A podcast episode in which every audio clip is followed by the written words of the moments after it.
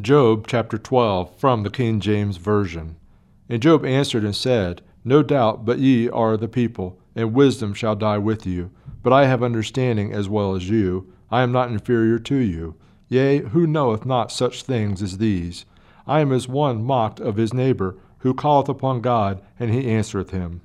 The just upright man is laughed to scorn. He that is ready to slip with his feet, it is as a lamp despised in the thought of him that is at ease.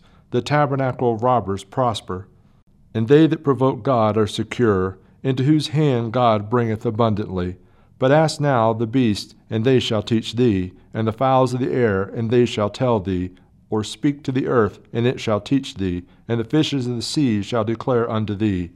With the ancient is wisdom, and in length of days understanding. With him is wisdom and strength he hath counsel and understanding.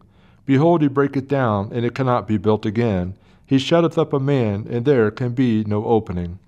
Behold, he withholdeth the waters, and they dry up. Also he sendeth them out, and they overturn the earth.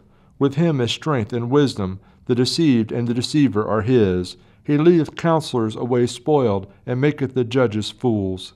He looseth the bonds of kings, and girdeth their loins with a girdle. He leadeth princes away spoiled, and overthroweth the mighty. He removeth away the speech of the trusty, and taketh away the understanding of the aged. He poureth contempt upon princes, and weakeneth the strength of the mighty. He discovereth deep things out of darkness, and bringeth out to light the shadow of death.